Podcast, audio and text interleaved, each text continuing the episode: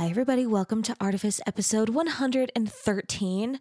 I just have to say right up front that in this conversation with my new friend, Jeff McLean, we several times referenced the fact that uh, this episode would be episode number 115. And the fact is, I was just wrong about it. This is 113, everybody. Um, however, I do have several more episodes already recorded um, that are coming their way to you very soon. So anyway, just like to get that off, you know, just get that off off of my chest here. Um it's episode 113, which feels crazy to be honest. Um okay, I don't have any news. I I just um happy to be here.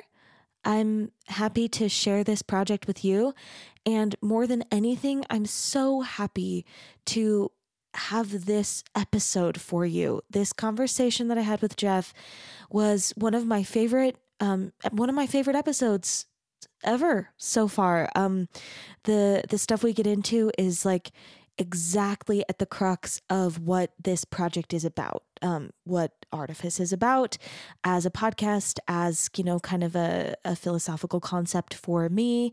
Um yeah just like the the the wishy-washy lines around what art is what it should be what it can be who an artist is what artistry means what you know all of these things like where are the bounds of creativity um, the venn diagram between creativity and art um, what kind of is in that perfect little middle section and what's on either side of it.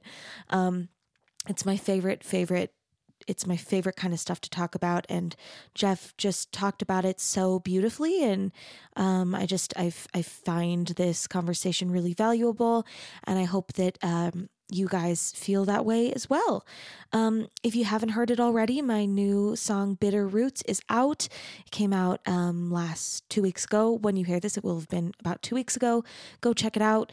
Um, the Hallowed Wide is also out, the first two tracks from my new album. If you'd like to hear the entire album, it's for sale on my website. Um, yeah, I'd love to hear from you if you're liking it, etc. All the things. And happy November. It's exciting. It's exciting that we're here in November, where my favorite holiday of the year happens. And we're going to have a family dinner in person this year. We missed it last year. So I'm really looking forward to that. Um, yeah, that's all. Okay, I'm going to tell you guys a little bit more about Jeff McLean. Jeff McLean played Warner Huntington III in the 2008 national tour cast of Legally Blonde the musical. He was in Spamalot in Las Vegas before joining the Legally Blonde family. Jeff also toured around the world as a solo artist and has performed since he was a child. His famous father, Michael McLean, included Jeff in countless productions, which gave him unmatched training and earned confidence. After performing all over the world and receiving the best training possible, Jeff has become passionate about helping his students discover their voice and all its components. This discovery process gives his students permission to fall in love with the sound of their own voice. The journey of connecting with your emotions, understanding them, and allowing them to express vocally will be the key to creating the most beautiful and honest musicality. I really believe that. Training and performing all over the world for the past two decades has been a shaping experience. Jeff has gained keen awareness about what kind of training is the most beneficial to defining his students' vocal artistry and technique. He can help anyone who is willing to fall in love with their own voice as Together, Jeff and his students unwrap their the beauty of their voices. His students develop the confidence that is crucial to understanding and utilizing the components of their voice. This discovery process will allow exquisite and honest musicality to flourish. I love it. The the values um that Jeff and I get into in this conversation are so beautifully put in this in in his bio um and yeah I mean I've talked it up enough I can't wait for you to hear it so without further ado here comes Jeff McLean Great art almost feels like magic. It opens our minds to brand new ideas and teaches us to see ourselves and our world more clearly. Of course, behind all great art, there are artists, and I think that's where the real magic happens.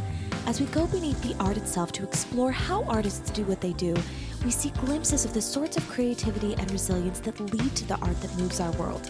And maybe we can learn to borrow some of that magic for our own thinking. That's the goal here And now that we're on the same page, let's dive in. I'm Emily Merrill, and this is Artifice. Well, no, just making anything happen 150 times is so much work. 115. So we are, is this 116? This will be 115, I think. Do we need a celebratory dance about it? I don't know. So I- 115. frankly, like the way that I feel, I want to do a celebratory dance after every episode. You know, like I think we're doing one, one, right now. Yeah, each like one in feels our special. chairs. Yeah, in our little a chairs, little celebratory. that made me cough now. singing. So this is 115. Yeah, I think it's it's. I always have like a bank of interviews that I've already done, but I released episode. Uh, I edited episode 108 yesterday. Do you like the I've editing done- process? I don't do a ton of editing. It's pretty organic. I basically just get the levels right Yeah. and chop off the be- very beginning and the very end. Because my dad started a podcast and really? he's like really good at it. Really, Because he'll like He does a lot of his um he'll edit his like original music. Cool. So he comments on the music and Oh, then cool. edits it in. Cool. And we, we started the podcast thing. That all eludes me. I don't know how to do any of those things. Yeah. But he's actually surprisingly good at it and enjoys it quite a bit. really. Yeah. I I mostly just like talking to people. That's the part that I'm excited about. Yeah. And the all the technical stuff is like means to an end. Oh yeah. Yeah, Yeah, yeah, yeah. that's how it I'm more into like that. I like the creative moments. Yeah, Instead of same. being like, oh, how what's GarageBand? I like I don't know how to do I any know. of those things. I need to learn. I like I it, I have it as like a goal for my 30s to learn how to do production a little bit. You're not 30? I'm 33. Wow. We're already into it. We're already into this. I'm really happy for your 30s goal. when you pass your 30s and you're in your 40s, you're kind of like, I think I'm going to do that by 50. Yeah. You just kind of right. create, you, you broaden the horizon. Yes, my one of my other goals for my 30s was to learn how to do like winged eyeliner, which I think I have I think I got it. Oh my God, makeup is so hard. like I pretend like I try to do it. Like my husband and I are like, you know, let's do makeup night, and we'll go to those like Ulta or whatever and get those like Yeah. color palettes. Yeah, yeah, yeah. And we'll get them, and I'm like, the I con- want pinks. You're and of talking course about we contouring palettes? Yeah. no clue what that oh. means, but yeah, sure. I that don't I don't do that either. just even getting like a, an eyeliner that's Yeah. even. I know. It's hard. It's so It's hard. I talk about this with my husband sometimes like He doesn't get it. do you have any idea how much time like teenage girls spend learning how to like put paint on their faces? Well, if you don't spend the time, then the symmetry. It's about Mm-hmm. symmetry. It's really rough. Um, my husband's going through some skin issues right now, Mm-hmm. and um, I like my. I don't have any like as Yeah. far as acne or whatever, and. I do spend an insane amount of money on my face, just Really? making it look and fake. Pretend flawless, um, and so he's been going through like some adult acne things, and I was like, "Oh, this has got to stop." Also, the amount of work it takes just to like cover um, concealer, Yeah, yeah. it's insane. It is insane. I don't do that. I don't I don't I don't own foundation cuz I I can't handle it. It gets too, much. work. It's so much work. Yeah. Okay. Hi. Hi, let's get started. I like it. Let's do like it. it too. Hi, welcome. Hi, welcome to Hi. you. You're the one who's welcome. welcome to 115. Yeah. We're doing this. Okay, I like to start with everybody in the same place, which is tell me what you were like as a creative child. Uh, I sang constantly. 'Kay. Constantly. There was um my first memory. And I don't know if I've just seen a lot of movies because and the, my my childhood is like probably just movies I watched as a child or like glimpses, but it feels like I'm watching a movie when I think about my childhood because I don't remember tons. Well, and I a lot of my guests will say something like, you know, memory is fallible and I feel like it's part of the question. Like, is the fun How part. do you as an adult Yeah. like re- think about what you were like as a creative child? The story I'm telling, which is Yeah, what we're doing here, is telling stories. Exactly. So I remember vivid, like um, driving over Parley's because we. I was born in Salt Lake, but we moved to Heber. Okay, and for the listener, Heber's kind of by Park City.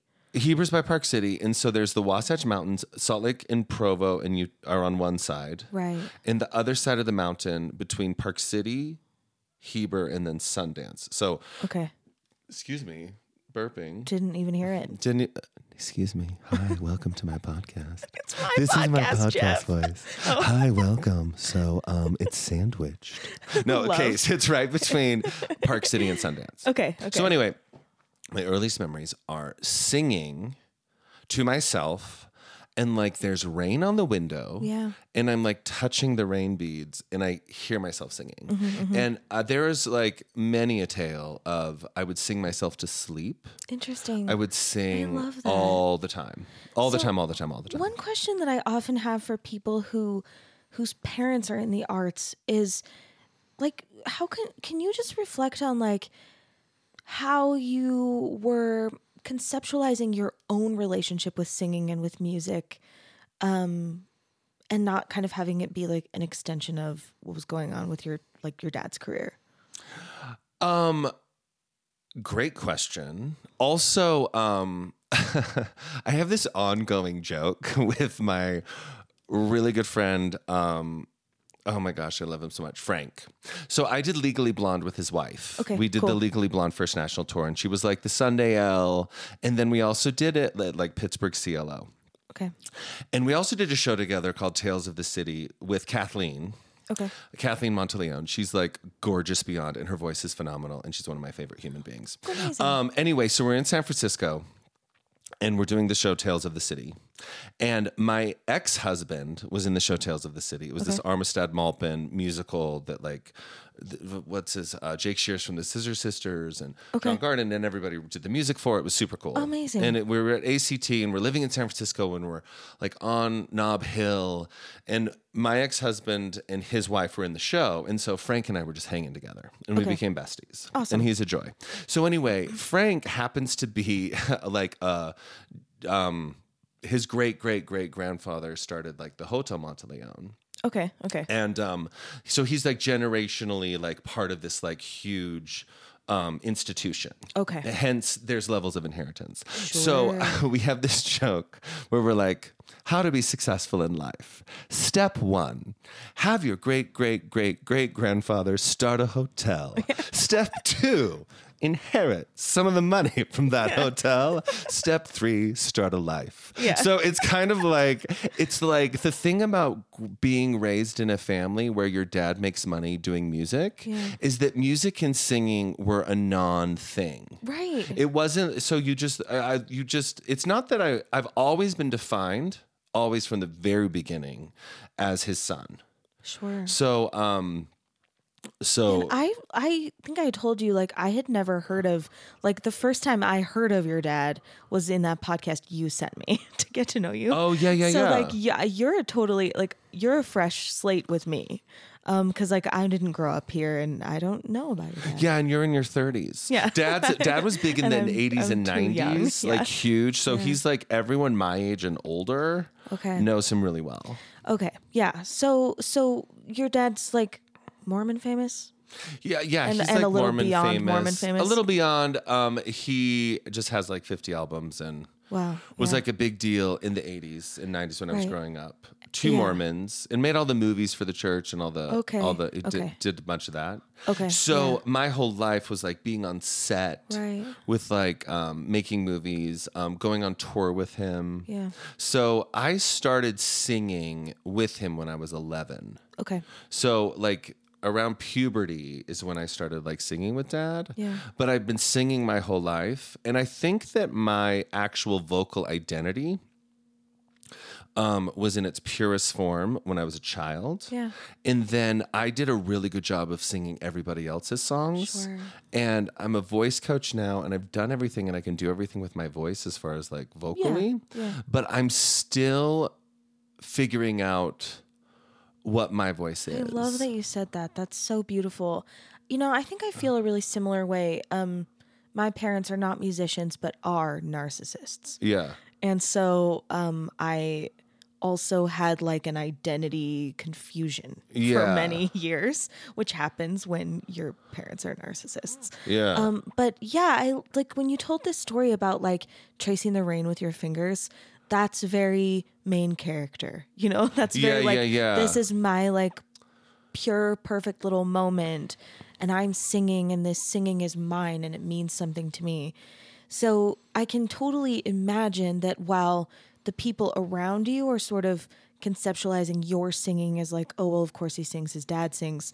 and you're seeing it as like I this is so my fascinating. That visual of like, you're right. I was talking to my therapist about this the other day. She Yeah. was like, um, when was it ever all just about you? Yeah. And I was like, well, never. But like Yeah, when I was that yeah. that visual of me being the hero the, the hero Yeah. of the story. Yeah. Um, at about five, six, that all kind of went to shit. Okay. When we moved to Heber okay and um my grandpa my dad's parents moved in with us Okay. and there was a lot of like um self-identity and trying to figure stuff out and multi-generational homes and then i just sang um for myself as like an escape Yeah. and then um when i started singing with dad at about 11 12 i don't know i was kind just got always like twisted up a little bit, because it was all about singing and family and religion and God, Yeah, and, and it was all of- one big thing. it's like it has a specific purpose that's not kind of its own like expression or something when you were little can you talk more about like like i'd love to just know like how you were thinking of it as a child and i know memory's fallible like i said i Yeah, think yeah, it's yeah, interesting but like did it feel like something that was like um like when it was an escape were you like aware of it or was it just like like a self-soothing that was kind of like in retrospect later you realize it was valuable Total self-soothing, yeah total self-soothing, and um, there was a. I like to actually. I like to hear and. I like to feel my voice. Yeah, yeah. So I talk a lot about um, in just teaching now. I talk a lot about like stop listening, start feeling. Yes. Because your voice expresses your emotions perfectly. i do the same thing and um like it's that's what it's made for like my hands pick up this phone right or adjust this microphone then my voice expresses my emotion Yeah. so i'm telling you about my experience as i'm communicating Right. via my voice how i feel and my experience right and it's like beyond the text like it's i know what you mean like it's beyond the words and i feel like singing's it's Mm-hmm. like, your god voice where everything like i'm amazing and confident and sexy and cool but also insecure sad alone and awkward all exist Yeah. in the same note yeah and in the same sound when we sing. Yeah. Because it's like if you can't say it, you sing it because it's that elevated version of right communication. it gets that like paralinguistic stuff out of you yeah And I knew I couldn't like who I was, Mm. but I could love my singing voice. Did you like did you think about it like that back then? Like did you think like, "Oh, I feel bad, I'm to go sing?" Like was it something that you like cool. You were Yeah. kind of like aware of it. yeah, I was aware that I was wrong and that I was didn't fit and didn't belong at about five, five, six years old. Wow. is when it started to get scary because um, knowing I was gay and other and different Yeah. um, in Heber City, Utah in the 80s Right. Yeah. was like very weird. So I would sing to soothe. Um, uh, we uh, we grew up in like a very um, explosive home. Okay. So there was spanking was very regular. Um, lots of screaming, lots of yelling, lots of. Okay. There was not just like I'm gay. I've got to go deal with my shame. It was Yeah. like there was just a lot of explosion. Sure. Dad was pretty volatile as a creative person. My Mm-hmm. mom was also really volatile, and then them living with my paternal grandparents. Um, they were really volatile. So everything was yelling and screaming in World War III. So I would go to soothe from the fact that there was a lot of of- like toxic energy going on. Yeah, go lot. kind of tuck away and like Sing. yeah. Um, I have a couple more questions. See, how were you? you may ask. Great. How, um, were you selective as like a little kid about like the types of songs you were singing? Like, were there certain things you were drawn to, certain kind of stories you wanted to sing, um, or was it kind of just like anything and everything? Um, music was very. I remember we got CDs, a CD player when I was like eleven. Yeah. 10 or 11 Yeah. and my parents like got all like there was no music that was off limits Okay, in our house so a lot of mormons are raised with like you can Yeah. only listen to michael mclean for Right, instance right, right, or right, you can only listen to um to like classical Mormon or mormon tab or yeah. whatever so my tastes were like um Michael Jackson Bad CD was like huge, Yeah, yeah, yeah. and then um, Thriller was big. The uh, there was this album called Extreme Pornograffitti Okay. that I was obsessed with. That More Than Words was on. Yeah. More than words. Yeah, yeah. Got it. And there's He Man Woman It was like very intense. It was like that was kind of like my rebel album. But I mostly grew up with um my mom, the second school was out every single May, um, the station wagon would be packed. We couldn't even like go into the house. She would jump out every year, surprises like we didn't know this was happening. She would throw water balloons at us as we got off the bus, as we because we have this long driveway. Okay. and so we would get th- thrown with water balloons. We'd be soaking wet, and we'd immediately jump in the station wagon with our backpacks. Like you couldn't even go inside to Yeah. drop off your backpacks. The car was packed. Yeah. and we would take the station wagon and we would drive immediately to this cabin that our family had in Bear Lake. Okay. And at Bear Lake, there was no television. There was only Jan and Dean, the Mamas and the Papas, um, the Beach Boys, and all of my mom's childhood music. Okay, So it was okay. like Nat King Cole, Tony Bennett. Right. So there was a lot of like classic, traditional, Like um, Frank song- yeah. Sinatra s- song yeah. crooning. Yeah, so yeah. my childhood was very like um, Doris Day. Okay, That out that record. Yeah. Yeah. The Jazz- standards of jazz like standards, but kind of done by the pop singers of that time. the pop singers of that time who happened to be like With croony croony. Got it. So I have a very like croony voice when I sing. Okay.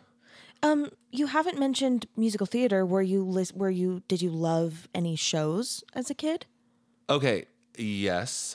Yeah. Um I loved musical theater actually because so my grandmother was a brilliant storyteller and they Mm-hmm. lived in New York and she would go to all the shows but they didn't have enough money to take my parents. Okay. So she would reenact all of the shows Yeah. for the kids Love. at the house after or movies or whatever. She was a brilliant storyteller and that's where my dad really gets it. Cool. Um so dad same trip to Bear Lake Memorial Day, Yeah. whatever, the end of May, we're Yeah, on yeah. our way. So we're in the car, station wagon. I remember this vividly. My dad's like, the story of Les Mis, and he pushes play on the record, and then he t- and then he describes everything that's going on with Les Mis in the show, Yeah. in the book, and what's happening. And then um, when I was ten, um, we went to New York um, to see Les Mis, and we sat on the front row of the balcony. My mom's best friend from high school was like a big banker in New York, and she got us front row tickets. And we saw the original Broadway company when I was 10 years old of Les Mis, and I was sold. Yeah, yeah, I was yeah. like, this is it. Yeah, yeah. It's powerful stuff. Yeah, but musical theater was also hard, and New York was hard because everyone who did musical theater or moved to New York was gay, quote Yeah, unquote. sure. There was a lot of homophobia around Yeah. that. So I didn't actually go study musical theater immediately or go to New Yeah. York because We'll talk there was a lot of fear in that for sure. Totally. I was just talking with someone the other day. Uh, I loved musical theater primarily as a child. For context, my degrees are in jazz studies. Oh, So that's kind of like where I yeah. where I did my professional study. Um, but as a child, I loved musical theater, and I think for me, part of the reason I loved it is I, I loved the the the more the heavier the content, the better. Yeah. And I think I was dealing with things that I couldn't explain at home. There was like a lot of verbal and emotional abuse Mm-hmm. in my childhood. I'm sorry. It's okay. Thank you. Yeah. Yeah. Yeah. Um ther- It's not okay, but yeah. therapy has therapy has made me okay. Yeah. Yeah. Um, but I think like singing songs from these Broadway shows that are these really um, these stories of a lot of pain, it almost like gave me an outlet to kind of like express some of these darker things that I was dealing with that I wouldn't have known how to articulate in That's colloquial so interesting that you say that language. because I remember um, I got a lot of the attitudes about musical theater from my parents Yeah. because they were the ones who described it to me and introduced me to it. There were summers that we would go to New York and I would see 15 shows. Like Yeah. I saw Ragtime and like I saw Ragtime, um, Lion King, um, I Love You, You're Perfect Now Change. Uh, Like uh, we, Yeah. Aida, like we saw all of the shows every summer Cool. because my dad grew up in New York and we had um, a lot of family there. And then my dad actually was writing a show that was later off Broadway called Okay. The Ark in 2006. Oh, I've heard of the Ark. Yeah. Um, so he wrote that. Anyway, um, there was a saturation in musical theater, and we became very like musical theater critics. And then when I was 16, the Ark was in this um, ASCAP workshop. And so Stephen Schwartz was there and I would sing with him and he'd talk about musical Wow. theater. And this was at the time that they were like starting to write Wicked. And then while they were writing Wicked, I was like teaching at the Adderley School in the Palisades musical theater. And Okay. like Ben Platt was a student there. Yeah, and wow. like all the Platts were students there. And so they were writing Wicked at the same point and it was just coming out. So my whole life was kind of filled a totally different perspective than me. with musical theater and like just looking at it as a as a form of art and also critiquing it. But I remember watching Rent and my parents going, "What is this?" Like just complaining about AIDS, and then it then f you f you f you. Now feel sorry for me. Yeah, like there was a lot of, and you know, Phantom of the Opera isn't my favorite. Yeah. I'm like he's like a rapist. Yeah, it's, Yeah. it's not acceptable. So there was Yeah. a lot of we we were like we picked our sides. We were very like You had a different adamant Yeah. about these are the shows that we like and these are the shows that we don't like. But um Yeah, wow. I was always drawn to it, always loved it, and started doing musical theater when I was like in sixth grade because we had a very prominent musical theater program in Heber. It's like Cool. to this day, still the child's musical theater programs there are nuts. They do like four shows a year. That's crazy. it's crazy, yeah. That's awesome though. I mean, yeah, it's it's so interesting. This is why like I say this on the podcast all the time, but it's the first time I've talked to you, so I'll say it again. Um, I think it's easy to look at adult creatives and make a lot of assumptions about what our backgrounds were like, and with specific regard to our relationship to our mediums, um, our relationship to creativity, and kind of developing an artistic voice. And of course, like all of our stories are totally different. So you know, you and I are now both uh we're both professional singers living in Utah, but we have completely different relationships with music or at least started out differently. Um I have maybe like one other question about your childhood just cuz I am fascinated by. I'm fascinated by it. Um what were you were you interested in any other mediums? Like were you writing stories? Were you reading books? uh, how was like film a part of your childhood so you could talk about it in terms of stuff that you're starting to make or also just stuff you're consuming in terms of Um, like it was very clear that as McLean children, we all had a thing. okay Um, my brother's an actor. And so acting and accents and everything were his thing. oh my gosh And filmmaking Wait, was what's his the thing. birth order like how many So there's? Megan, who's four years older than me. okay And then there's Scott, who's um, 16 months older than me. So we're like Irish twins. Okay, And then I'm the okay. baby. okay three of you There's three of us. And Okay. so Scott's our actor, writer, and he would like Okay. write on the guitar. I played the when piano. how old was he when this was like a def- like when this was kind of decided Always. always There Wow. was no moment that we didn't know this. Wow, Yeah, and he filmed, and he so he would be the filmmaker, and then I would be the person to operate the camera. I could never be on on the camera, and then he was always the one that was picked when Dad was doing movies and commercials. I'm actually mortified. Yeah. Of acting on film, like mortified to. I think I'm a shitty, terrible actor. I truly do to this day. Um, I that I fake it, and I think Mm. I'm I'm very insecure about acting, even though. Um, authenticity and connecting to self is like my go-to Yeah. vocally um i'm mortified of acting because it's my brother's thing because he's so- very good yeah. and has a master's in it Okay. and has won awards and is like that's his thing Okay. and my thing is i sing and scott sings too he has like albums but we both share a little bit of it but like my thing is that i'm the singer and scott's the actor and my sister was an actor as well but she's now like a lawyer okay but like everybody has their bit okay so I didn't cross the line. did that feel like burdensome to you as a child like No, I just understood that that's what my that's just what it was that's what it was. Wow. Because we all were really good at something. Yeah, yeah. Is there anything else that you want to say about just anything you remember about your identity or perspective with regards to art and creativity? Like, I don't know, before you were a teenager. Um, I a thousand percent was confused with like my identity as far as like my sexual identity and being gay and stuff. yeah. But there was never a moment that I wasn't great. Okay. And you Like, like, identified as an I- artist. You were like, I am an artist.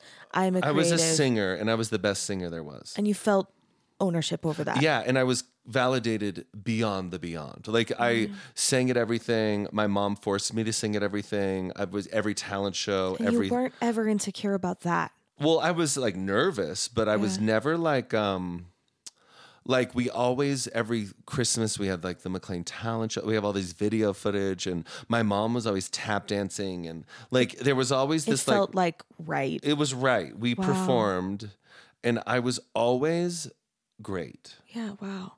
And there there was never like there was never like a question in the back of your mind of like am I borrowing like someone else's talent? No, because we all had our own. Like so we, we all got to be great at our own Yeah. thing. Um my cuz my dad doesn't sing. So I'm the voice he like never had. And it's interesting too because as I look back, I I literally formidably did everything to be exactly what my dad wishes he was. Oh like gosh. with the voice Yeah. and the height and the hair and the jawline and the looks and the th- and like the being the leading man and That's so it was it's been a lot yeah, Yeah. it's like like unpacking that Yeah. but um it was never ever not an option to have it be your job and music and singing always made money so we were supported so by the fact that dad performed all Yeah. the time and like was creative so it never occurred to me that it wasn't a job or that i needed to like work harder Yeah, or that's so different. like that's Yeah. it's such a different like it's such a different story from and it doesn't occur to me that you would ever think you couldn't Yeah, yeah. or But I that you have to go get yeah. another job or another Right. thing. And what's weird is that people think that I teach because I can't do it. It's very Mm-hmm. funny. People like like leaving New York and leaving Broadway and leaving that life Yeah. of constant performance because it just wasn't what I loved. Keep talking. I'm just gonna check what that pop was. People genuinely come up to me and go, "Oh, you must be like you're doing you're a voice teacher now because you can't do it." People are ignorant. and they're like, "Oh, you're just a voice teacher," and I'm like, "Okay, whatever." It's it's it's weird because I turned down the thing that everybody wishes that they were doing. Because it just wait, tell me, like tell me more. I feel like I know what you're saying, but like Oh, I performed nonstop for 25 years, 30 years of my life. I've had enough applause. Like Okay, I I never see need to you're saying. perform ever again. Ever. Wow. You you say I'm a professional singer, and I'm like, yes, I am. Yeah. I never ever want to learn another goddamn Wow. song. I never want to sing in front of people ever again. Yeah. And I have zero need to have anyone clap for me. just because like you did it, or is it something else? Is it like because I, did it, I non- did, I did it forever. Yeah. Yeah. and I, I yeah. it's enough. Like I'm good. Like I've been saturated in the world of what that life is, and I don't want that life. And especially like what you said earlier with like you're still kind of trying to figure out like what your own voice wants to do. Um maybe that's you didn't quite say it like no, that. that is, but- and I'm I'm in the process of like still discovering what my voice does. Yeah, yeah. Because I was a I became the best vocal student that any teacher has ever had. Yeah, yeah. And then I was um the best Mormon vocalist for a gay kid who couldn't feel the spirit because I was wrong and evil. That's so but yet when I sang, the spirit was always there. Yeah. And I would I would punctuate like the prophet's words. Yeah, yeah. And I would instant when the second I'd open my mouth, spirit existed Sure. in the room, That's a mind fuck. and it was That's a total like- mind fuck. Yeah, that's pretty intense. I can totally see how your relationship with these things that you are an expert in um would be kind of yeah, befuddled.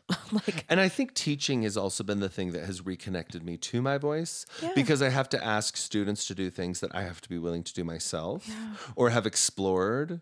And um, it's for sure reconnecting me to like my voice and stuff. When I am depressed though and miserable and despondent and dealing with my like Yeah. my worth and my value, which was like my whole life of everything, Yeah. um, I do stop singing. There, like, like I don't sing to soothe. Like, I disconnect from like my childhood connection to voice. Yeah. and I get very. um I don't sing for fun. Yeah. I teach a lot too and and I also find that teaching is so my childhood kind of trauma and bullshit is not wrapped up in music like like yours is. Um like music music was like the one thing that I could kind of keep fairly pure and uh, my parents just weren't interested enough in it to uh, bring their negativity to it. Like they just weren't. They they just weren't interested enough to ruin It it. wasn't on their radar. yeah, they just they weren't interested enough to take it away from me.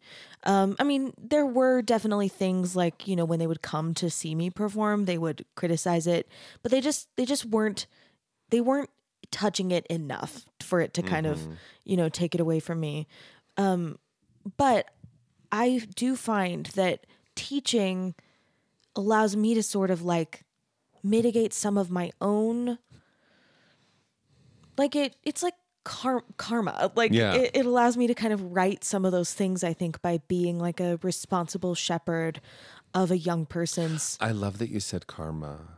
Yeah. Because I genuinely am literally, and I t- say this with my husband a lot. I'm like, I'm like healing this karmic wound. Like, there's a lot of karmic wounds that I have from 30 years of voice training, where I've like had so all these teachers, Right. and I get to be the voice teacher I wish I always had, Same, yeah. instead of the ones I got, which were the best in the world. Let's be Yeah, real. I have, yeah. com- complain hardly of, of nothing of Yeah. that way, but I spent so much time trying to make teachers happy. right and there's a perfectionism that gets kind of all in there And learning to do Yeah. a style perfectly, ugh, yeah yeah yeah eye roll. I never had teachers like that. I mean, I had a I had a couple of voice teachers in my teens, but they were like just the cheapest, whoever you know, the kind of cheapest person.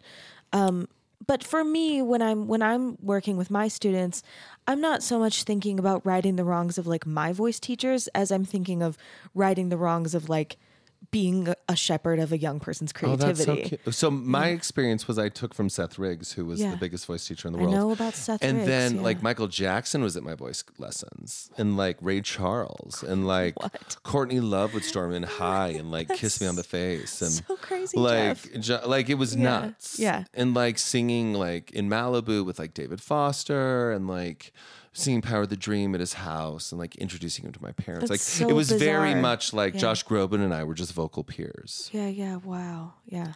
I can totally see how you would be like over it with certain parts of parts of this. So when when when your voice teacher creates a technique Yeah. and you don't sing the technique perfectly, yeah. you don't matter. In the same way that like if I'm only Mormon good enough, Right. then I'll be valuable to this community. if I'm only gay enough, then I'll be accepted by this community. So I learned that like there's there's structure and there's um, rules to everything. Yeah. And if you can do it well enough to the point where you exhaust yourself trying, you can get favor and win, but you also just get exhausted and lose yourself. That's crazy. Yeah. Like these are lessons you're learning as such a young kid. That's just that's really heavy. That's a lot.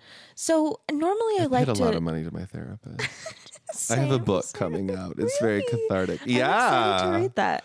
So normally I talk with my guests about like we talk a lot about kind of developing kind of ownership as an artist, you know, because there's it's one thing to have creative predispositions as a child and it's another thing to kind of stake a claim in like a career. And this mm-hmm. is not a question for you, like for all kinds of reasons.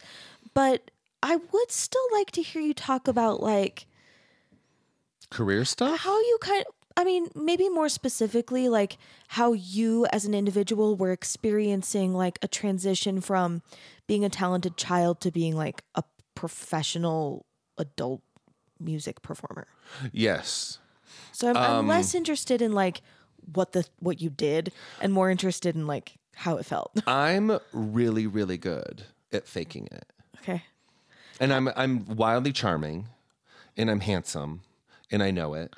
And I know exactly how to flirt. Like my grandma, it was funny. So my brother doesn't know how to flirt. He's Okay. adorable, but he has Scott. no clue. Scott. Yeah. He's gorgeous and like an actor and doesn't have the same like charisma as I do. Yeah. Um, as far as like interviews, as far as like, hey, um, who are you? Let's be friends. Like When did you like know that you had that? my grandma taught me when I was a child. Okay. Like my mom's mom, Wow. Joyce, the most beautiful woman you've ever seen in your life. such a pretty name. Red, gorgeous hair. Ah. She was like from Ogden. My grandpa Eggington was a colonel in the Air Force. He looked like the most gorgeous man alive. They were truly the most beautiful pretty people. in your family. Stunning Yeah. beyond. And she had this red hair and gorgeous skin, and she was beautiful. She was my favorite. And she would be like, I mean, like, Grandma, I like, I got a C. And I was in elementary school, Yeah. or whatever. I get a Yeah. sixty percent or something in Yeah. reading. She's like, Jeff, Go talk to your teacher. how? She was like, I don't know. I just didn't do the work. And she literally said, Jeff, you have to do this. And she would she'd be like, This is how you talk to your teachers. This is how you hold your head. This is how you Oh blink your eyes. gosh. And this is how you flirt. She taught me how to flirt. That is insane. which is uh, the the greatest gift ever. Yeah. So one thing I never believed I was really worthy of anything Mm-hmm. because of my shame and what I learned growing up, but I could fake it.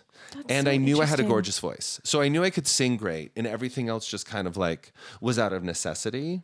Because when I left, um, when I came out, I knew that the Mormons couldn't pay my bills anymore through doing albums because I did like two or three albums with them. right. I and think I was that's like, such a trap for so many people. what do gay people do? And I was like, musical theater.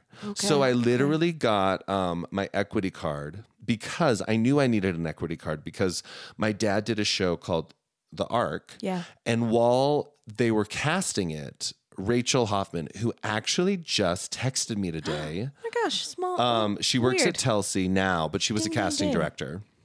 She cast the show, and um, she helped me. Like, like I had friends in musical theater because of like the Stephen Schwartz thing, the like doing musical Right. theater, dad getting his play on broad off Broadway. Yeah, yeah. The relationships that were built were pretty amazing. So I um I had some skill set on it, I, but I didn't actually like really study it in school for that long. I did like MDT Wow. and was a young ambassador at BYU for a minute. okay.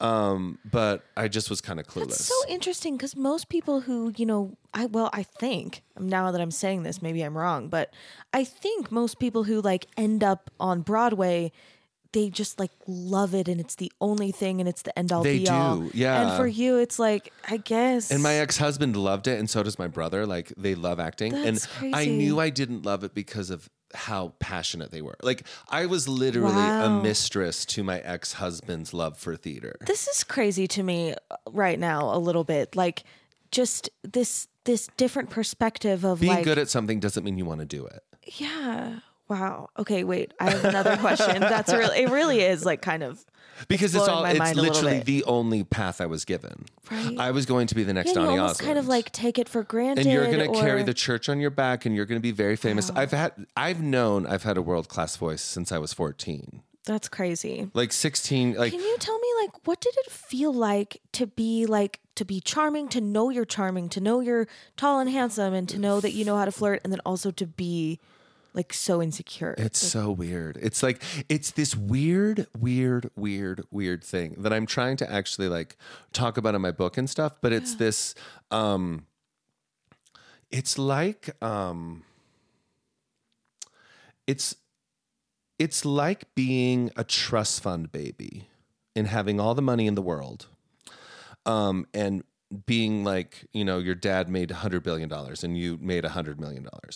And what's great is you don't have any financial woes, and everyone looks at you and goes, You have it all. Mm. And what you don't have is a sense of ownership and authority in your own life that you'll Yeah. anything you do is not worth what you've been given. Right. So you're constantly trying to figure out what your value is. Yeah. And so I understand like that plight. It's I feel like having tons of money is just the same is is similar plight as having zero money. Because the Sure. struggle is real for both people. Yeah. So Like I kind of I have a lot of and- space for people and myself who seemingly have it all. Yeah. But the struggle within the having the thing that everybody thinks that they want and want. So you have. didn't really have like ownership over your artistry. No. Yeah, Wow. Okay. No, I was a good regurgitator. Okay. I, I yeah, and I- I can totally see how your relationship with your voice is like you're still figuring it out. it's weird to be able to like do everything like like i know like opera stuff i the classic like p- be able to place my voice like in every place Every so genre. convincingly Yeah. Wow. that it's like wow it, it's nuts because i um didn't do anything else like i never paid bills i never got a jo- other jobs i i was paid to be a vocalist since i was eight years old like Wow, and i had voice lessons every week all week and then when i wanted to do style lessons i would take three da- three hours a day. I mm. never had to pay my visa bill like i, do you I do you ever like wish you had just studied something else? Yeah, I saw. I wanted to be a chiropractor, and I couldn't be a chiropractor because Seth Riggs was like, "You're the best thing in the world." And then I did my first album when I was 17 with my dad, and we immediately toured. And I wanted to go to Pepperdine, but like I was, it was just there was no other road road for me. So how how does it feel now that you're like you're in you're on this road, tr- like trying to make it yours and not something that's kind of like was put on you. D- does that make sense? Like you've like you're not switching careers now, right? That- No. Um, the thing is, is that when you spend 38, 42 years doing one thing, um, after I got divorced and I left New York and I was super suicidal and I had failed at marriage and I had, uh, and I had gone to enough therapy that I couldn't hide the I'm unlovable thing anymore. And it was like emerging from the inner depths of my soul. And I had to sit with it. I wanted to like start over and I wanted to be like a dental hygienist or I wanted to like do anything else but perform and sing. And um, I started teaching then. And within six months of t- being a voice teacher, I was producing this movie in LA for my friend Kristen, this movie called Dear Dumb Diary.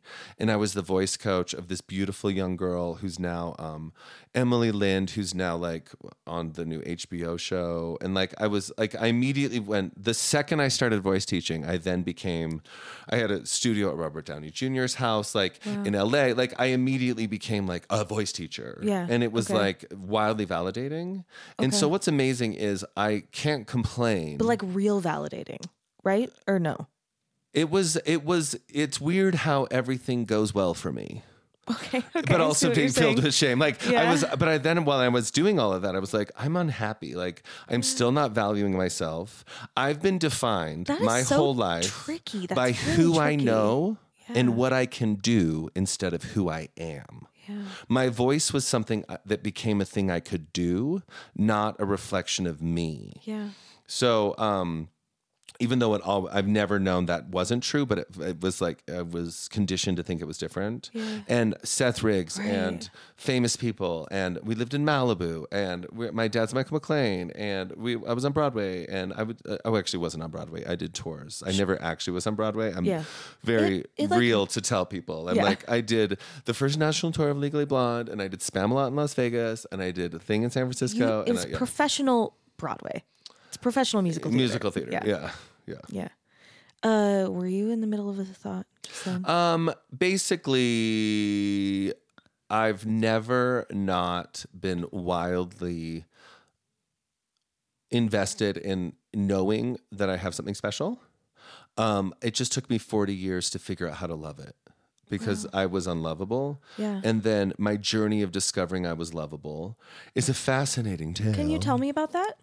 Um, yeah, I, I, I ended up being in all of the places that I was taught as a child God couldn't exist. Yeah. And because I was wrong, there was a lot of like drug dens, there was a lot of intravenous drug use, there was a lot of, not a lot, there was like a year of it. Okay. Um, but quantifying times, like, it wasn't like I was shooting up at 14. It was like I was shooting up at 40. Okay. Okay. Yeah. you know like um and uh a lot of like external validation and Wait, trying this was to like get right around your divorce.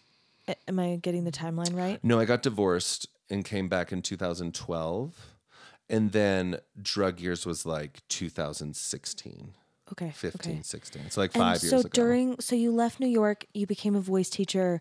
That also was fraught because it was still like you're getting this validation for something that isn't like you. the thing is is that i had unbelievable careers that i gave up for relationships because i was taught as a child the only thing that really matters is if you're married Yeah, yeah. or if your your your only real value is in partnership. So it wasn't like go be famous, go do your thing. It was like go be married, go be partnered, Yeah. have an eternal family. Right, right, But right. whatever your career is just what you do. So I turned down and was kind of a jerk to huge opportunities that people would die to have because I just didn't want them because I needed to be partnered. Sure, so sure, my trauma was if I'm married, then I'm valuable. And so I had this trajectory to do this whole Broadway career. And then the second my marriage started falling apart, I couldn't even show up for auditions. Like I couldn't even believe I had anything. So everything that I did was basically to be partnered, but I didn't love myself or know how to value myself enough to know how to love someone else. So I was in a lot of gross, amazingly toxic relationships. Okay. So after I became the, the coolest voice teacher ever and was having all these studios,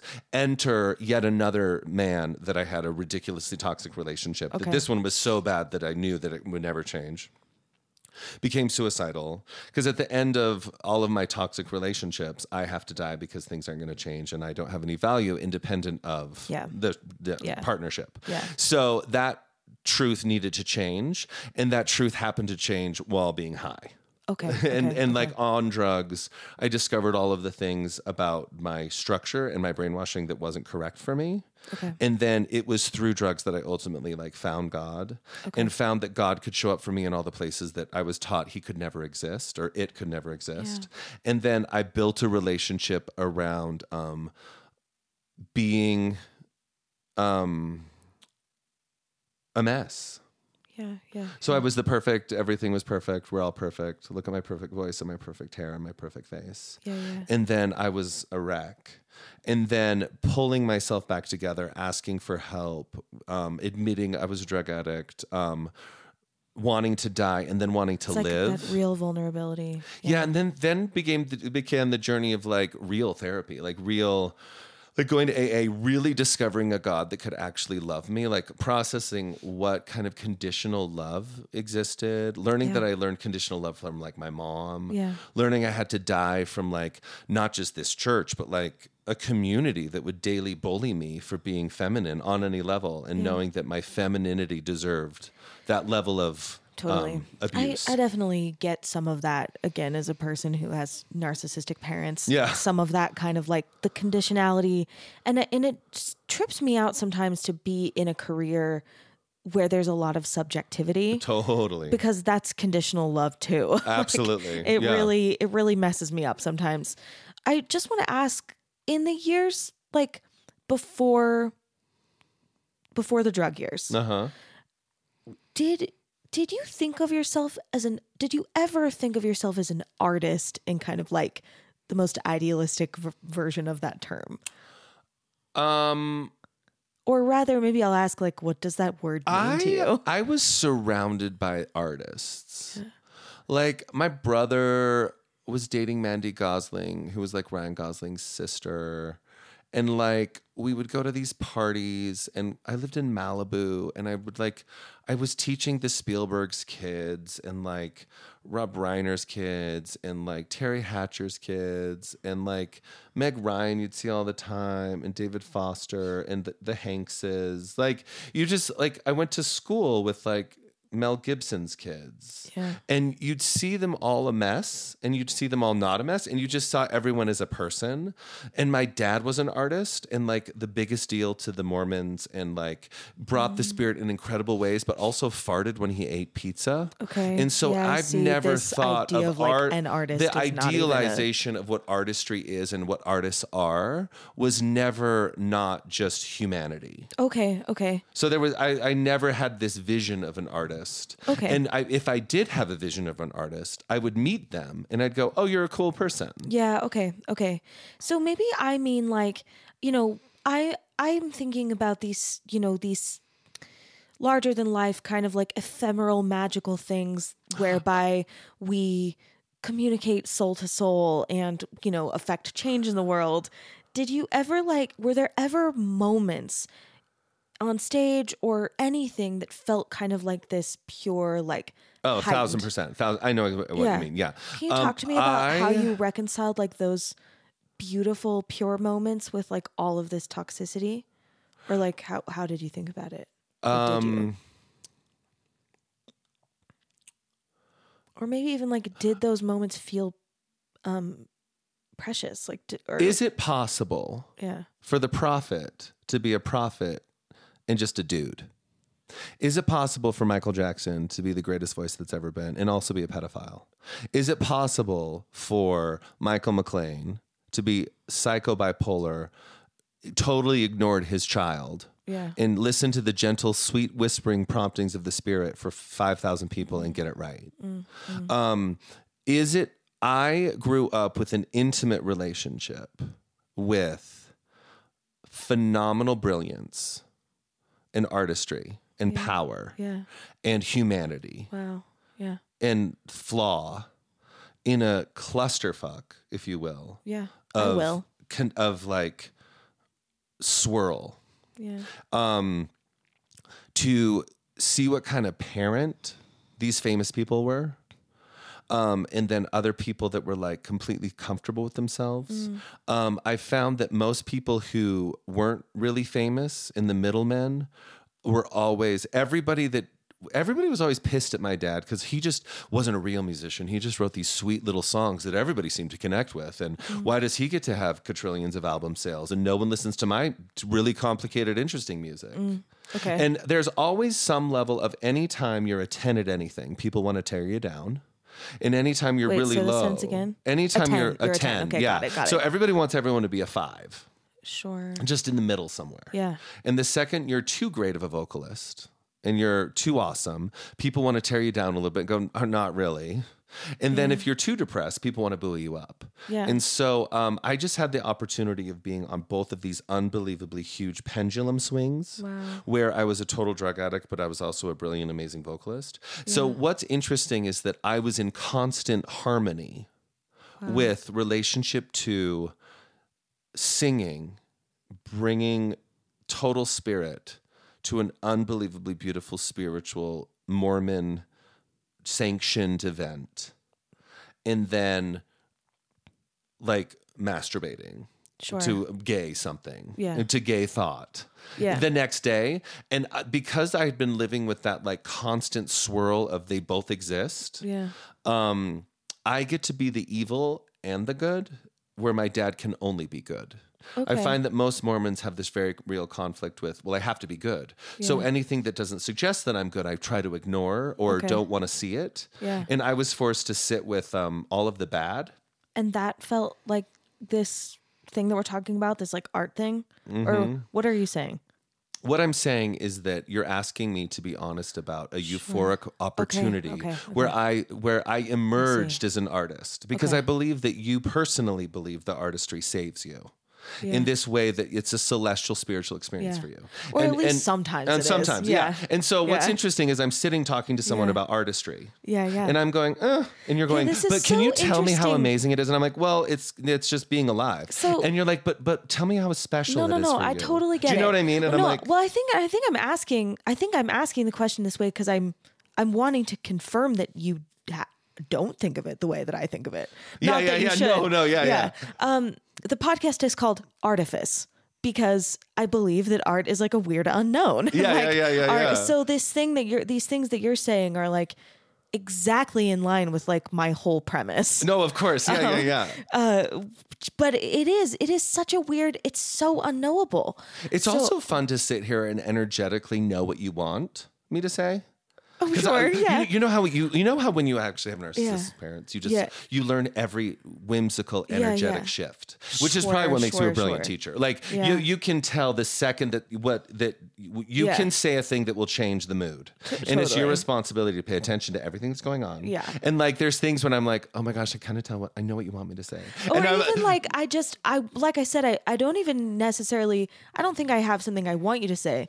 I just I just want to confirm that like we you are or aren't like having these moments even just um you know like with another actor or something and you're confirming that you don't like you you reject the premise that art is magical. Is that true? Um, I I do. Yeah. Um, I I reject the premise that art is special okay. because people come to me with piles of gold and they say, "Here's what I want." I want my voice to be powerful, strong, sexy, and cool because that's what it has to be. Yeah. Because I want to sound like Christina Aguilera, or I want that's the the Yeah. epicenter of artistry. Yeah. And I go, well, how do you feel? And they're like, shitty, sad, alone, and scared. Right. And I go, well, why don't you sound city, shitty, sad, alone, and scared? And they're like, oh, no. How dare you? How dare you suggest that I can add that to the to the to the thing? Yeah. And so I'm because I know that this is an artist um platform. I mean, it is. No, is. yeah, in a way. I want to say out loud, I am sorry that my perspective No, no, I is love it. no, it, I not love that it. I want to acknowledge. Yeah. I've never, ever had to struggle Sure. as an sure. artist. Like ever. Like ever, ever, ever. Okay. Um, when I decided I wanted to do musical theater, I went to two auditions Yeah. and booked the lead.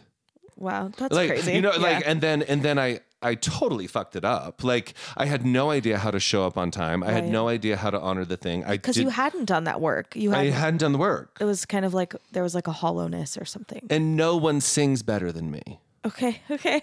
I have the best voice on the planet. Wow. And I know it. And Yeah. so what's interesting This is when I say so that out loud to to people that they get really uncomfortable. No, no, I it's know very weird. mean. And I'm Yeah. like, I'm the world class voice and my voice is stunning and no one's better than I am.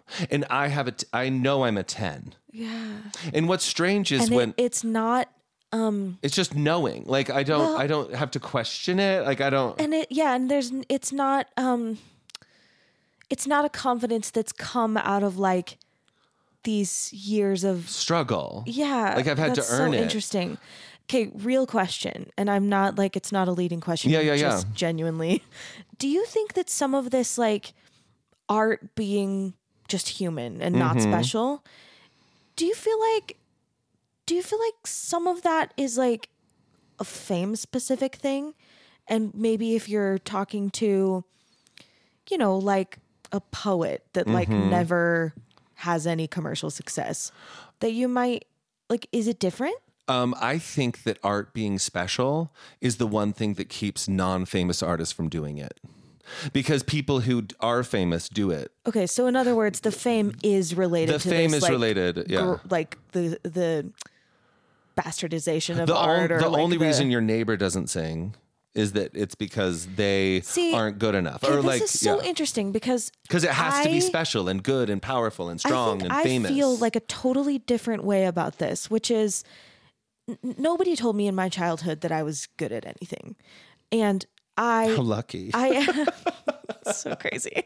I was like, so this is what you're good at. And you're the best. So I am a person, me, Emily, this Uh-huh. like your new friend. Hi, love. Hi, new colleague, Hi, new friend. friend. Um, I'm a person who loved art in this magical, pure way. Mm. When everyone around me told me this is bullshit, you can't do it. Not only, not only can kind of nobody do it, but like you especially can't really do it. Oh, you're yeah. not pretty enough. You're not talented enough. Yeah. And I was so moved and healed by art in all kinds of forms, you know, Yeah. not just music, but I was reading a lot. I loved movies. Um, and I felt so, so magical Mm-hmm. about these things that I, without anybody telling me that I should, like, did commit to do it and now fill my life with it. Mm-hmm. And that feels really magical to me. And when I started this podcast, which again is called Artifice, Mm-hmm. I think my sort of thought, which makes perfect sense from my background, is that a lot of people, like you said, like my neighbors, don't do art because they think only people who've been told they're talented and have these, you know, extra things get to do it. And I feel like, no, no, no, anybody can do it. Um, and so I'm coming at it from uh, like, let's dispel this idea that only beautiful, talented, famous, well connected people get to do this and kind of reclaim this. Um, They do have an advantage for sure, but yes. yeah. So Oh, I and think. I, my experience that your experience is is my the portion of me that's gay had Okay. that experience. yeah, I would love to like hear you meaning talk about meaning that. I feel like we're all different parts. Like we're artistic part, gay Yeah. sexuality, like like religion, blah, all that. There's all these parts of ourselves. Yeah, yeah. And your artistic where your artistic self was stifled. My um my uh, gay identity was stifled, and so I completely understand how you feel yeah. about the need to um, emerge Yeah. as a and so uh, the the the things you're talking about about artistry Yeah. the language is different Sure. but the feelings around your discovering of artistry is Yeah. the way i um struggled with my own personal identity and so i don't have personal identity in my art Okay, I see. because of my struggle with the so i have this booming career that is Yeah. void of my personal identity okay, okay.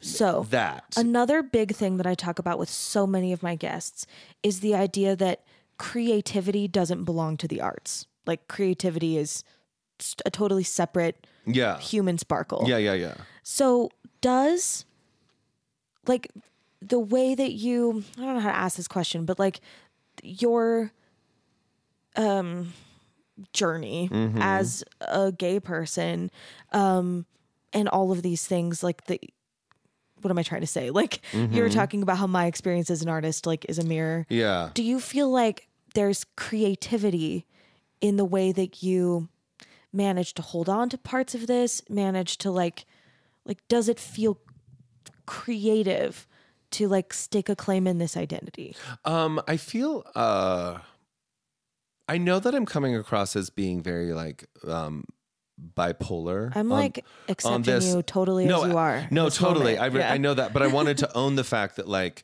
there's a lot of bipolarity in the story because there was a lot of like I'm the greatest thing in the world and I'm also a piece of shit. Like there's like both of those things are coexisting Yeah. with me for forever Yeah. as a creative person. Yeah. Um, and to this day, I still manage in a lot of ways. Um, in so specific to musical theater. So, um, my job in Legally Blonde was to be straight. Yeah. And the mu- there's a lot of ingrained homophobia in musical theater because everyone who does it is gay. So there's a lot of like directors that are like, you can't play a straight guy because you're gay in life, and I know that you're gay in life, so I want to see straight people play the part. And there's a straight men in musical theater, in my opinion, are very um, boring because everything's very like monotone and like Sure. I gotta be as straight so as possible. scared and So- losing all this. my job that I did for two years playing Warner, I don't even know if I was good at it. Let's be real. Um, the only thing anyone said to me after the show was, I couldn't even tell you were gay. You were so good at not being gay. Oh my gosh. And that's all anyone crazy. the ep, the apex of what people thought was appropriate to say wasn't, oh my gosh, you're making all these great choices. And maybe I wasn't making great choices. I think everyone was just amazed by the fact That they, like, that I tell. could dis- I, that I Yeah. could not appear gay. Sure. And um, I have a lot of other friends who their only experience was that too. So to finally get to the point where you're accepting that you are who you are and you're going to this field that with a lot of other gay people, and the only thing that you're complimented on is how not gay you act Yeah. and you're being praised for hiding in musical theater in the same way that you were being like hiding in high school and hiding your whole life. Yeah. So, um, Yeah. so what's interesting is art's always been real in in whole, not good, not bad, just whole. Okay. So it's been this um uh, way big ups, you know, where you're singing and you hear your voice and you're on stage and you're like, wait, was that me? Yeah. Yeah. I remember there, there there was this like forgotten carols because I sing about Jesus a lot because my dad, um, and of course Jesus hated me and God hated me my whole life. But the creating that relationship. But there's like there's these things that I can do with my voice that I go, ugh. Yeah. There's the, like when I'm like, there's this song, um, Three Kings Found the Lord. There's like, oh, Yeah, yeah. There's these sounds and these vibes that I, hey. there's that vibrato thing vibrato. that when I do it, I go, ugh. Yeah. And I and there's times when I'm like Joe Anderson does the sound for Forgotten Carols every year, and like there's there's like so many times that I'm singing and going, is that me? Yeah. Like yeah. what the it- holy shit? And you do have a little magic moment. oh god! Yeah. Um, so I'm having magic moments like all the time. There's magic moments when you're like singing with Laura Bell Bundy and You like you're like connected. you just don't make the mistake of thinking that there's not ugliness attached. And then you got to do it for two years. Yeah. Do you know how boring it is to do a musical theater show for two years of your life in Dayton, Ohio? yeah, opening night with like Jerry Mitchell in New York with all these famous people Yeah. in the Pantages Theater is a lot of fun. Yeah. But you're also doing two months of a run in Dayton, Ohio, where there's Yeah. only a Subway sandwich across the street from the theater. Yeah, and yeah, you're yeah. like trying to figure out how to like have a sleep schedule and not get Totally. fat and try to be hot and like worry about singing for 40 minutes a day all day. So again, like I hear what you're saying. This this idea of kind of like a meta creativity, like a, a meta creativity, is just it's just one of my pet topics. I love talking mm, about it. Okay. Um, you know, I think of it like well, being creative enough to see another path for yourself in your life, like whether mm-hmm. whether or not it's art, Yeah. or like you know, being like having the creativity to look at another person and see commonality, or having the creativity to look at yourself and see someone lovable, like that. All I that like that narrative because mine is like whatever you pick, it's going to be hard. and whatever you pick is going to be awesome. Like like whatever the journey is, like whether it's um and I like the word creativity. Yeah. Like the creativity is going to lead you to the thing. Yeah. Mine's like whatever you choose to do is going to be It's gonna have a duality. It's going to be dual. It's going to be awesome and awful. There's going to be things about it that you're going to hate, That's like it's radical acceptance. and there's yeah. going to be things about it that you love. Yeah, so I uh, I even think of it beyond like making kind of choices in our lives like I think of it in that way, but also like I think it requires just personally, I think it requires creativity to look at a student that's got a lot of problems and see where they're brilliant. I think I also think it's funny that we think we ever choose anything. Like, like I have, I have a big. I'm like, I am, I am the product of people's Yeah. choices for me. Sure, I think I'm saying the same and I, thing, like, that's like yeah. the creativity to to like take what is non-agency and turn it into choice. Yes, is that's- the ultimate life thing. yes, okay, I think that's we're totally on the I same just don't page think anybody now. chooses like like I didn't pick my weird parents. I didn't pick my weird Totally. like, my this weird religion. I didn't pick that. Like there's so many things that like it's funny to be raised that you can choose to be gay. But Right. Mormon wasn't an option. Right, right, You right, had right, to be. Mormon, but you can choose your sexuality. Totally, totally. These things that are like, so I I, ha- I can't Well, choose this weird narrative. And I even think it's creativity to, or at least it feels adjacent to creativity to like have a paradigm shift. And that is artistry. So when Yeah. creativity and artistry are the same word and the same thing, everything is artistry. Everything is the art of transforming Yes. from I'm unlovable to lovable. Whether that means Yeah. drug addiction, whether that means obsessiveness, whether that means hospitalization of kind or cancer or Right. autoimmune situations or children or positive things Yeah, or yeah. booking the role and becoming famous and all of a sudden you're Lady Gaga and you're like, I love being Lady Gaga, but I can't go to Taco Bell Yeah. ever yeah, yeah. again Right, right. without right. the deluge of fame. I learned that fame was a curse as a baby. Sure. Yeah. So when I'm talking about creativity and artistry, I'm talking about these like meta things that are like may or may not be the arts. Like Yeah. it feels to me like this very esoteric, like you can be artful and never touch the arts. Oh, I'm in love with this idea. Yeah, I- so- that's I'm yeah. so into it. Great. Yeah, Great. like, so I actually that. we are totally thinking the same thing. Excuse me, well, this has been beautiful. I've this has got me thinking in all kinds of new ways. Um, is there anything else that you I mean, so my does this make my other question feel different of like have you felt artful or creative about like becoming a healthier person or like about Yeah. um, thinking differently about your identity? Um, My artful creativity was um, having a regular life. yeah. I quit performing and I was like, I just want to have a mortgage. That's amazing, Jeff. and That's I just like want to so badass. I just want to like have a 9 to 5, I guess. Yeah. And like it That's was weird cuz I sucked at it. Yeah, wow. I sucked at all the things that everybody around me was doing so well. And they were like, why would you want to do this? I'm like, you mean have like go to dinner at seven? yeah, don't you think And that's not have to do a creative? show? Like, that is so Oh, creative. yeah. That's so creative to Yeah. have the best voice in the world and be like, no, no. that's so creative. I think that's like And I also wrote my first song when I realized that I was just going to write the shittiest song that's ever been. I think this feels equally incredible to someone who's been told their whole life that they can't draw, they can't whatever, Yeah. and they fucking do it anyway.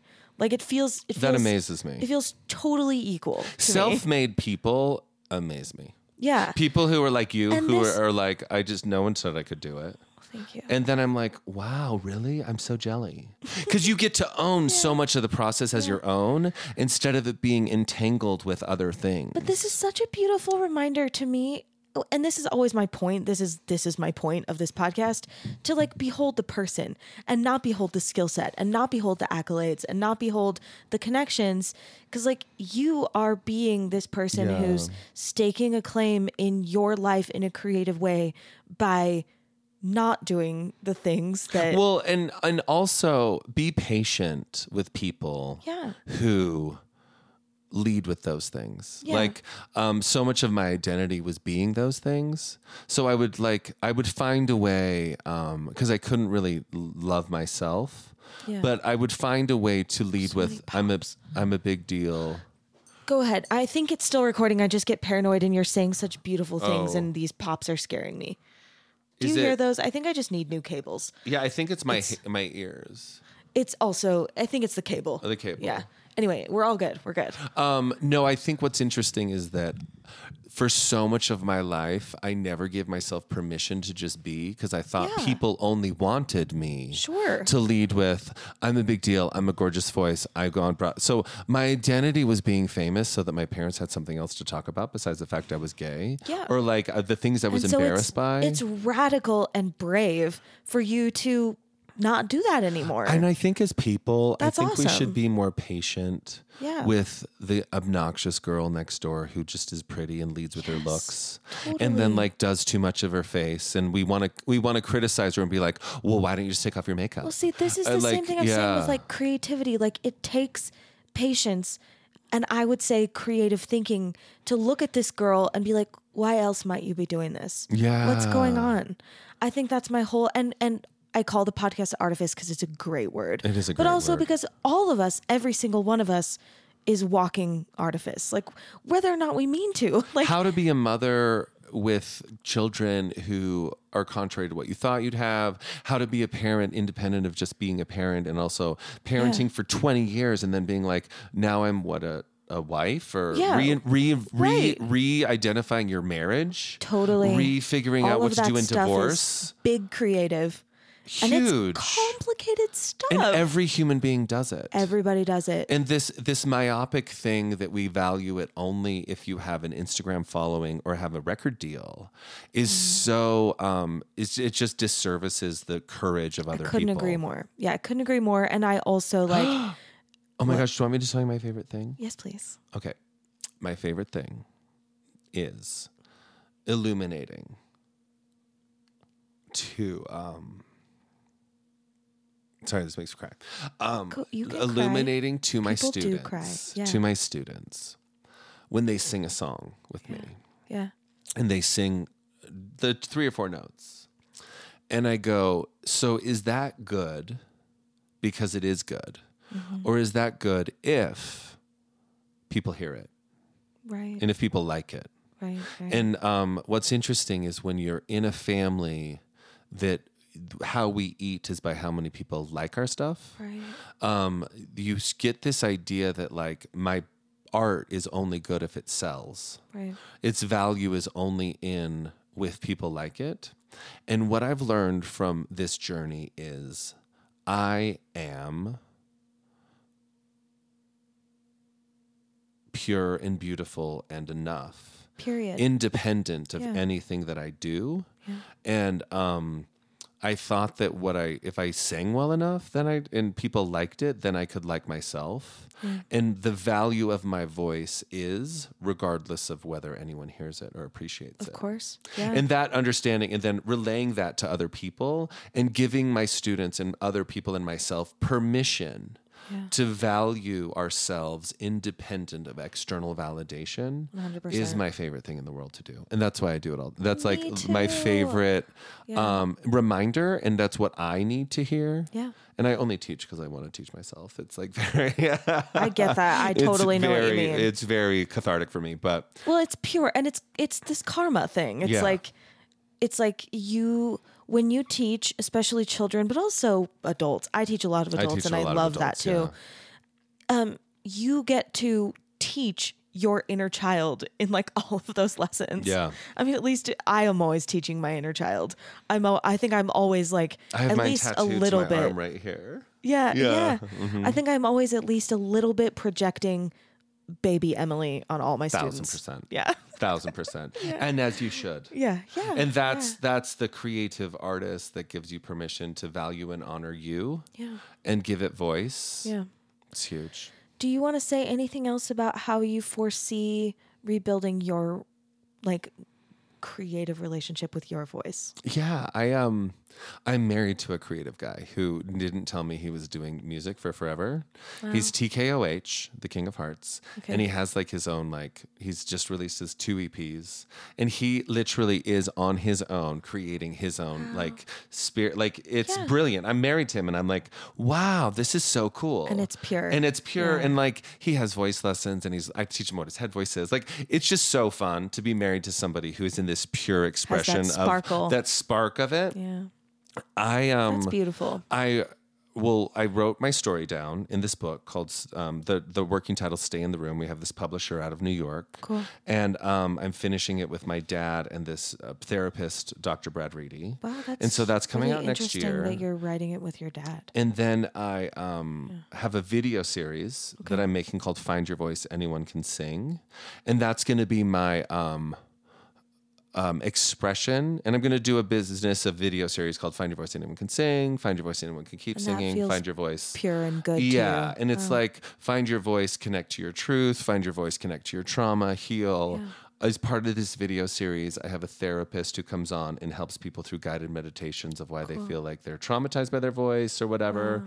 So my job is to like help heal the idea that um that you ev- that singing somehow this divine gift that you're bestowed upon. Yeah. And I want to change that. I yes. I mean, I say this all the time like I would a million times rather hear out of tune exuberant joyful Ugh, singing. Thousand percent. Yeah, I couldn't agree more. And I when think people are like, me, "I can't that's do it." art. Like Yeah. I just I love I love art as like a pure human expression even if it's like follows no standards. The rules. Yeah. No, the rules are not. I love it more than anything. I love Yep. it as like a defiant, like a, an expression of the fact that like we as a weird primate are like do this other thing. Yeah. like I find it just incredible. Well, I'm actually excited to work with you at UVU Yeah. because um, they called me out of the blue, and I gave them your name. Oh, thanks, baby. Yeah.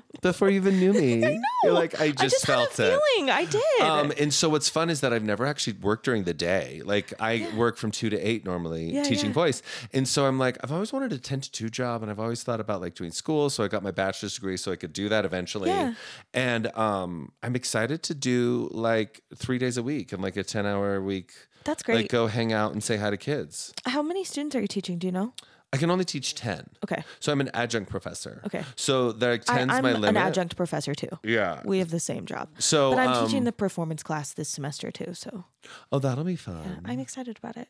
But w- you were just saying you're excited to teach at UVU. Yeah, I'm excited. I'm excited to teach at UVU because I'm excited to teach like college age kids. Yeah, yeah. Because usually I teach adults who work and I teach them after work and I teach stu- kids who are in It's a different college. energy during the It's after- daytime. it's different. Yeah. So I'm usually exhausted by like I go to bed at 9:30 Yeah. because I'm done at 8 and then I'm asleep by 9:30. I teach till eight too, and but I stay up till one a.m. you do? How do See, you're in your 30s, I'm I guess. Well, it's also like it's the jazz. Oh my gosh. By the way, side note, I do have to tell you this. Okay.